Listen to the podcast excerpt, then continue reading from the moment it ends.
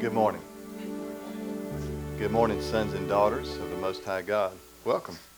Hope you're well. Okay, glad all of you are well. Good to hear that. all three of you. The rest of you have sniffles. I'm in Isaiah. If you'd like to join me there, we're continuing our study of the book of Isaiah, verse by verse. Isaiah chapter 43. Isaiah 43. That follows 42 if you're having trouble this morning. Just in case you're struggling. Verse 1. But now this is what the Lord says. You know, when you get to the Bible and it says this is what the Lord says, it's a good time to listen, right? Because he's fixing to say something, right? He who created you, O Jacob, he who formed you, O Israel, fear not, for I have redeemed you. I have summoned you by name. You are mine. When you pass through the waters, I will be with you. And when you pass through the rivers, they will not sweep over you.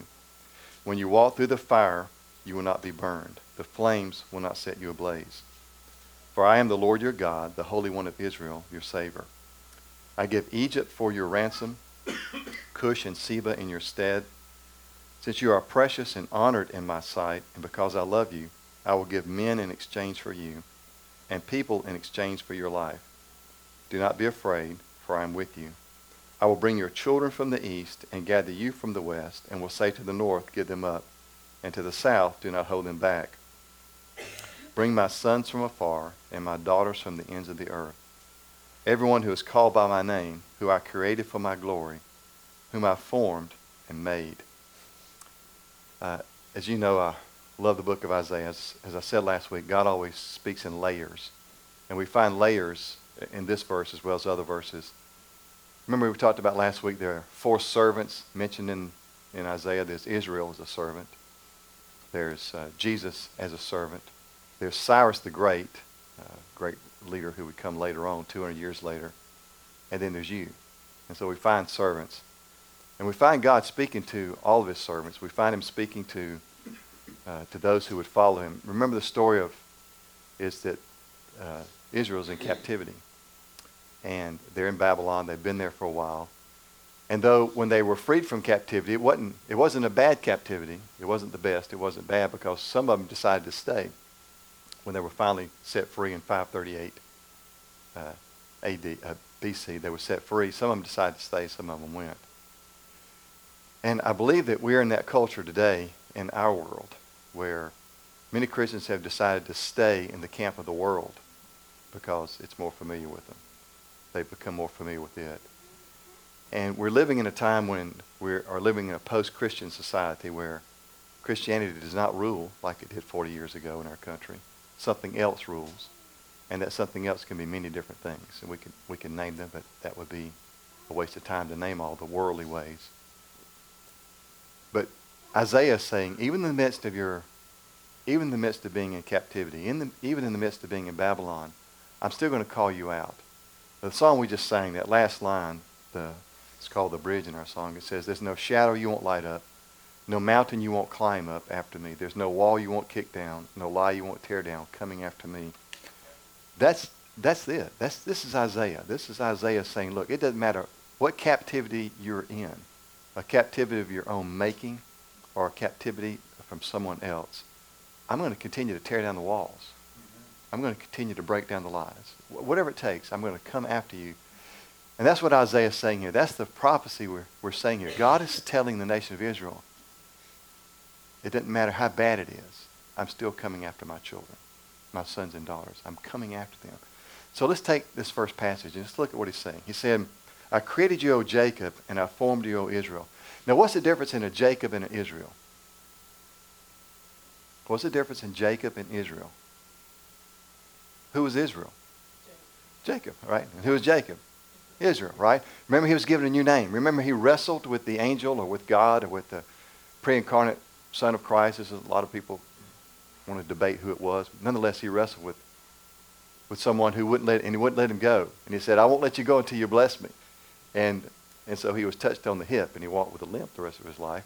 And he changed his name after that story. He changed his name from Jacob to Israel, right? And what does Israel mean? It means one who struggles with God. What does Jacob mean?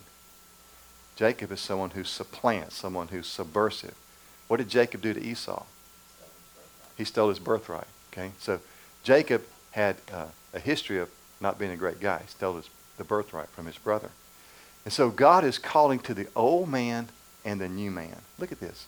I talked about layers, right? In the New Testament, the Bible talks about the old self, the new self, the old man, the new man. God is saying, I'm calling both the old man and the new man. I'm calling the old and the new. I'm coming after you.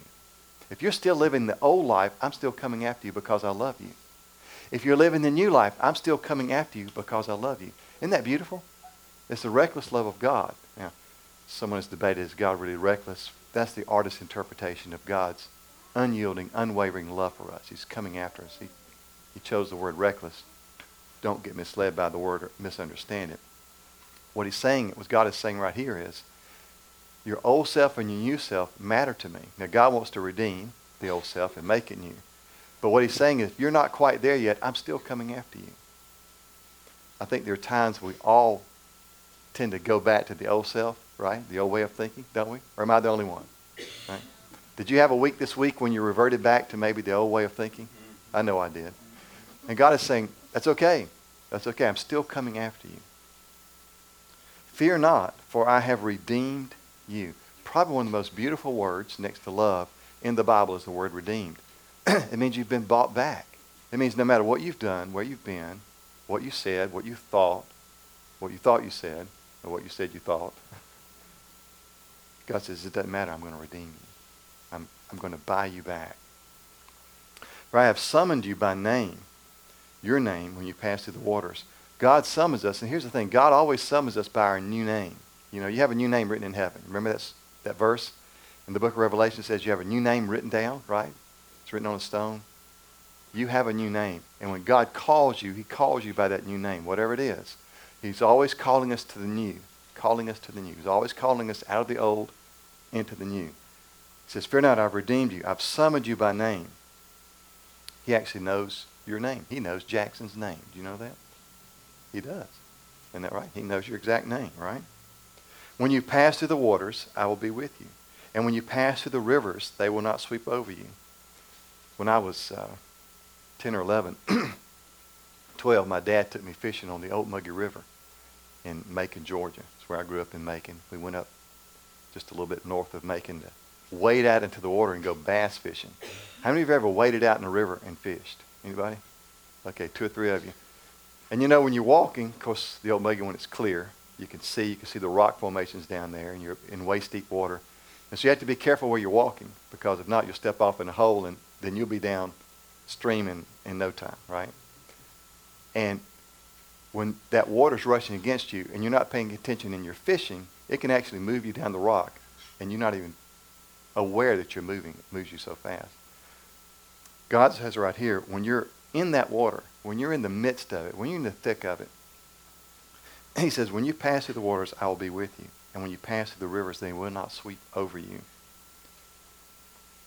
And when you walk through the fire, you will not be burned. The flames will not set you ablaze, for I am the Lord your God, the Holy One of Israel, your Savior. Do we know anybody else in the Bible that went through a fire and didn't get set ablaze?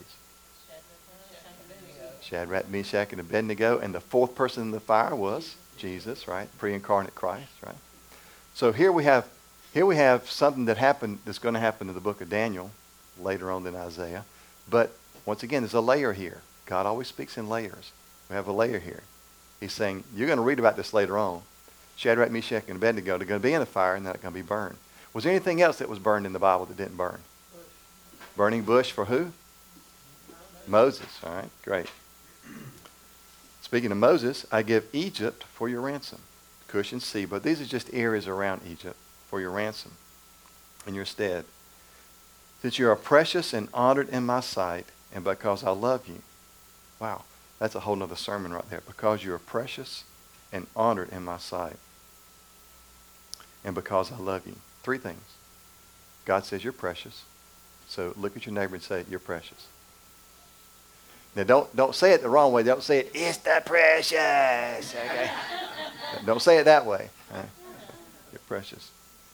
It says you're honored. So look at somebody and say you're honored. You're honored right? And say, uh, I love you, right? You. That's right. That's what God says about you. So on your on your bad day, if you have a bad day this week, uh, read this verse. God says you're precious and honored, and I love you. That's just amazing, right? Now, he's talking to a rebellious people. These people are rebellious. They, they've worshipped idols. They've run away from him. They, they've said all kind of things about idols that weren't true, that they were going to worship these idols. They're better than the God they had when they came out of Egypt. And God, even in the midst of that, listen, on your worst day, when you're having it out with God, and you finally told him you don't want to have anything else to do with him, you're just done with God, if you've ever gotten that point in your life, God says, that's okay. I, you're still precious. You're still honored, and I still love you. And I'm not going to ask you to raise your hand if you've had a bad day with God, but I'm guessing if you have any years on you, you've had one of those days where you say, God, where are you, and why am I in this mess? Why have you done this to me? You've gone on and on and on. God says, I'm listening, but you're still precious. I still honor you. The nation of Israel had just given up on God and worshipped idols. He said, I still love you. And I will exchange uh, people for your life. Now, what does that mean? That means he's going to send an army to rescue them. And some of those people are going to be killed in the process of rescuing. So when Cyrus the Great and his army marched against Babylon and conquered them, there were people that died in that battle. Right? And, and God says, I'm giving those people to ransom you. Wow. Did God give anybody else that we know of to ransom us? Starts with a J. Jesus. Always a good answer when the preacher asks you a question. I will bring your children from these. Not only will he rescue you, those children who were taken into captivity, he's going to rescue them also. So, parents, if you're old enough to have a wayward child, God speaking in layers here, he said, I'd like to rescue your child too. Isn't that beautiful? Not only does he want to rescue you, he wants to rescue the wayward child. I will bring your children from the east, and if they were taken into captivity from the west, I'm going to rescue them too. If they weren't wayward, they were just stolen and taken away. I want to rescue them as well. I will say to the north, give them up. And I will say to the south, do not hold them back. And this is God speaking. He's going to set his people free. Bring my sons from afar and my daughters from the ends of the earth. Everyone who's called by my name, whom I created for my glory, whom I formed and made. You realize you're created for God's glory, right? That's what it says. You're created for God's glory. It doesn't say he created a dog for his glory, although dogs are cute. Right, Tanya? Yeah. he didn't say he created cats for his glory, although we don't know why he created cats, right? for all you cat people. We're not real sure. Right? Did I just make some cat people mad? Sorry. We used to have lots of cats, so. No, my cats like me. They, they would get in my lap before they get in anybody's lap. Cats, well, cats love. Like oh, cats love me. I just. He made us for His glory. He formed us and made us. Lead out those whose eyes are, who have eyes but are blind, who have ears but are deaf. In other words, He's not talking about a physical issue. He's talking about a spiritual issue. Some people are just spiritually blind and spiritually deaf. They don't hear God speaking. And God's at work in everybody's life every day all around the world trying to convince them that he loves them, right? And God's saying, find those people who are spiritually blind. Find those people who are spiritually deaf. Let's bring them out together. Let's assemble them together. Which of them foretold this and proclaimed this to former things? Let them bring in their witnesses to prove they were right so that others may hear and say it is true. What he's saying is, has any other prophet ever said what I'm saying now? I'm speaking the truth. Then he comes up with verse 10. He says, You are my witnesses. Where have we heard that verse before? You are my witnesses. In Jerusalem, Judea, and Samaria, and the what? Uttermost parts of the earth. Where is that verse found? Acts. Okay, good. Uh, pick the first number. Acts 1. Right? Pick the eighth number. Acts 1 8. That's where it's found. You shall be my witnesses, right? What does it say in Matthew 28? All power is given to me. All authority is given to me. Go ye therefore and what? Go you therefore and what? Make disciples, right? Baptizing them in the name of the Father, Son, Holy Spirit. Once again, layer. See the layer here? This, this verse is going to show back up in Acts chapter 1, verse 8, in Matthew chapter 28. He says, You are my witnesses, declares the Lord, and my servant whom I have chosen, so that you may know and believe me and understand that I am he. There's that servant again. Before me no God was formed, nor there be one after me. I, even I, am the Lord, and apart from me there is no Savior. I have revealed and saved and proclaimed. I am not some foreign God among you. You are my witnesses of this, declares the Lord. Yes, from ancient days I am He. No one can deliver out of my hand. When I act, no one can reverse it. Aren't you glad that once you're saved, no one can reverse that? Right? You're not strong enough to reverse God's salvation in your life. No matter what bad day you have between you and God, you're just not strong enough to reverse that. When I act, no one can reverse it. Romans 11, 29 says, God's calling and gifting are what? Irreversible. What God's called you to and gifted you to do are irreversible. He doesn't take them back. Verse 14. This is what the Lord says, your Redeemer, the Holy One of Israel. For your sake I will send to Babylon and bring down as fugitives all the Babylonians and the ships in which they took pride. I am the Lord your Holy One, Israel's Creator, your God. this is what the Lord said He who made a way through the sea, a path through the mighty waters, who drew out the chariots and horses, the army and reinforcements together, and they lay there never to rise again, extinguished out like a wick. Who's he talking about? The Egyptians, who are what? Chasing, right? Chasing Moses in the, in the gang, right? Right? The, the million or two million people that were being led out. So once again, he's saying, I did all this for you. This is what I did for you. Forget the former things. Do not dwell on the past. See, I am doing a new thing, and now it springs up, but you do not perceive it. So, once again, layers. God is doing a new thing. One, he's raised up Cyrus the Great, who will come on the scene about 200 years later from this prophecy and set the nation of Israel free. So, 200 years later, that's a layer. He's saying, I'm doing something new. and it springs up within you. Now it springs up in you, and you do not perceive it. Where do we see the word springs in the, in the New Testament? And what does it refer to? Springs of living water. And what does springs of living water refer to in the New Testament? Holy Spirit. Absolutely. So once again, another layer here. God speaking in layers. He's saying, I'm doing a new thing. And several hundred years from now, it's going to spring into being when the Holy Spirit is given. Right? Look, I'm doing a new thing. Forget the former things. Don't dwell on the past. That's good psychology too. It's good psychology to not dwell on the past. You know, if you dwell on the past, you may stay there forever. It's a good thing to see what new thing God is doing and dwell on that instead of the way. You know, have you ever noticed that God doesn't work the same way twice in your life? The way he worked before is different than the way he works now. Because God always to do it, always wants to do a new thing. He calls us to new. He calls us out of the old man and into the new. God's a very positive God in our life. He wants to move us forward. Forget the former things. Do not dwell in the past. See, I'm doing a brand new thing. And now it springs up in you. Do you perceive it? I'm making a way in the desert and streams in the wasteland. In other words, he's saying, I'm, I'm making a way for you to be set free. Is what he's talking about to the Israelites. But he's saying to us today, one of those layers, he's saying to us today that he wants to deliver us from the deserts of our lives. The spiritual deserts that we go through, he wants to deliver us from that. The wild animals honor me, the jackals and the owls, because I provide water in the desert and streams in the wasteland to give drink to my chosen people the people I formed for myself, they may proclaim my praise. So he's saying the animals praise me because I'm giving them water. Where's my praise from you, O nation of Israel?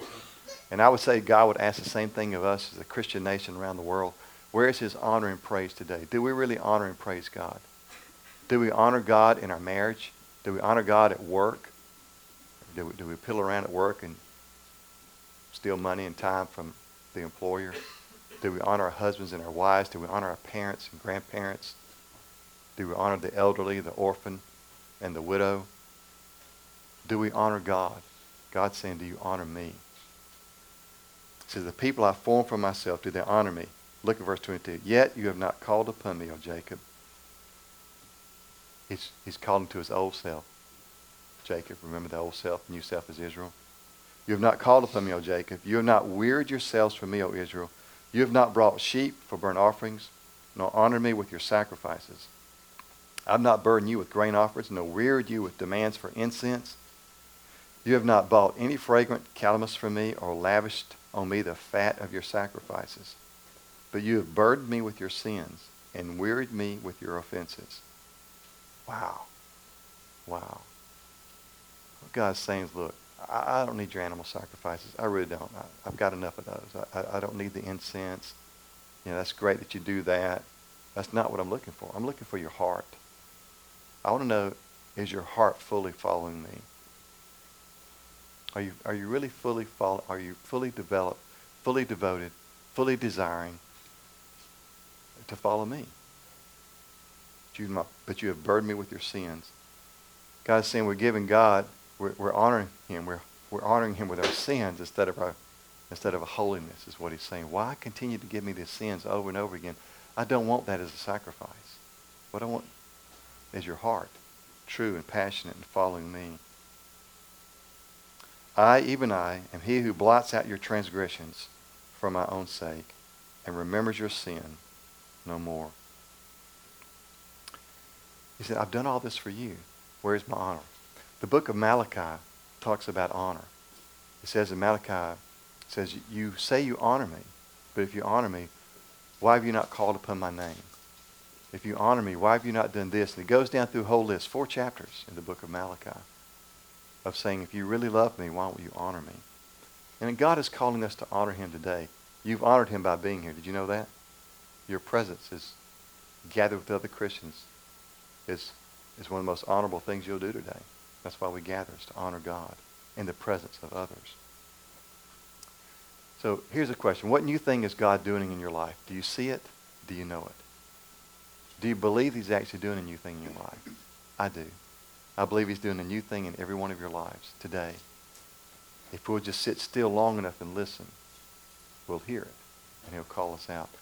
The second thing, are we making sure that we're not burdening God with our sins, as it says in the scripture, and wearied him with our offenses?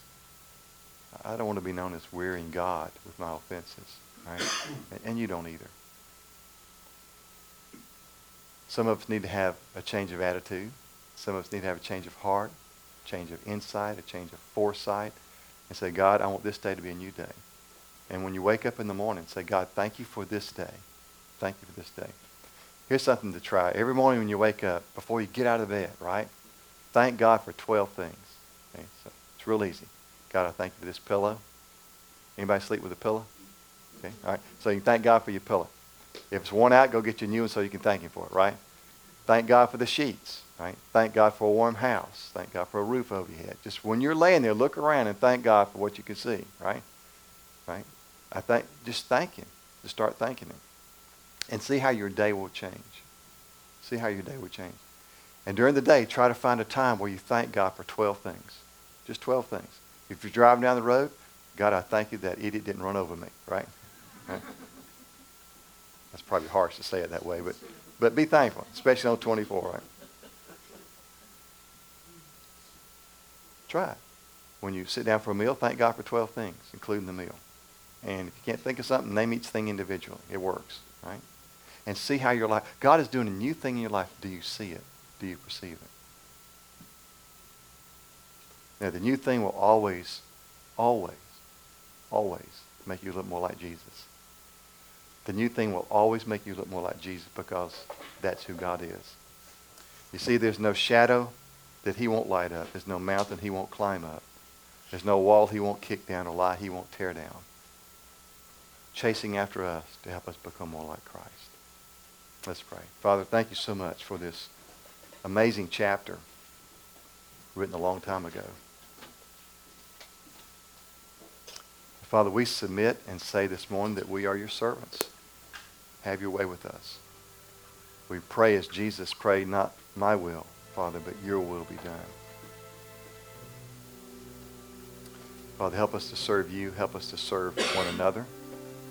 Help us to serve our wives, our husbands, our children, our parents, our employer, our employees. Help us to take on the form of a servant like you did, Jesus. And help us to see the new thing that you're doing in our life, drawing us closer to you. Father, help us to let this attitude being us that was also in Christ Jesus, who thought it not robbery to be called the Son of God, but instead took upon himself the form of a servant and died on the cross for us. Thank you, Jesus. Help us to have that same attitude, same mindset, that same love for you. For it's in Jesus' name that we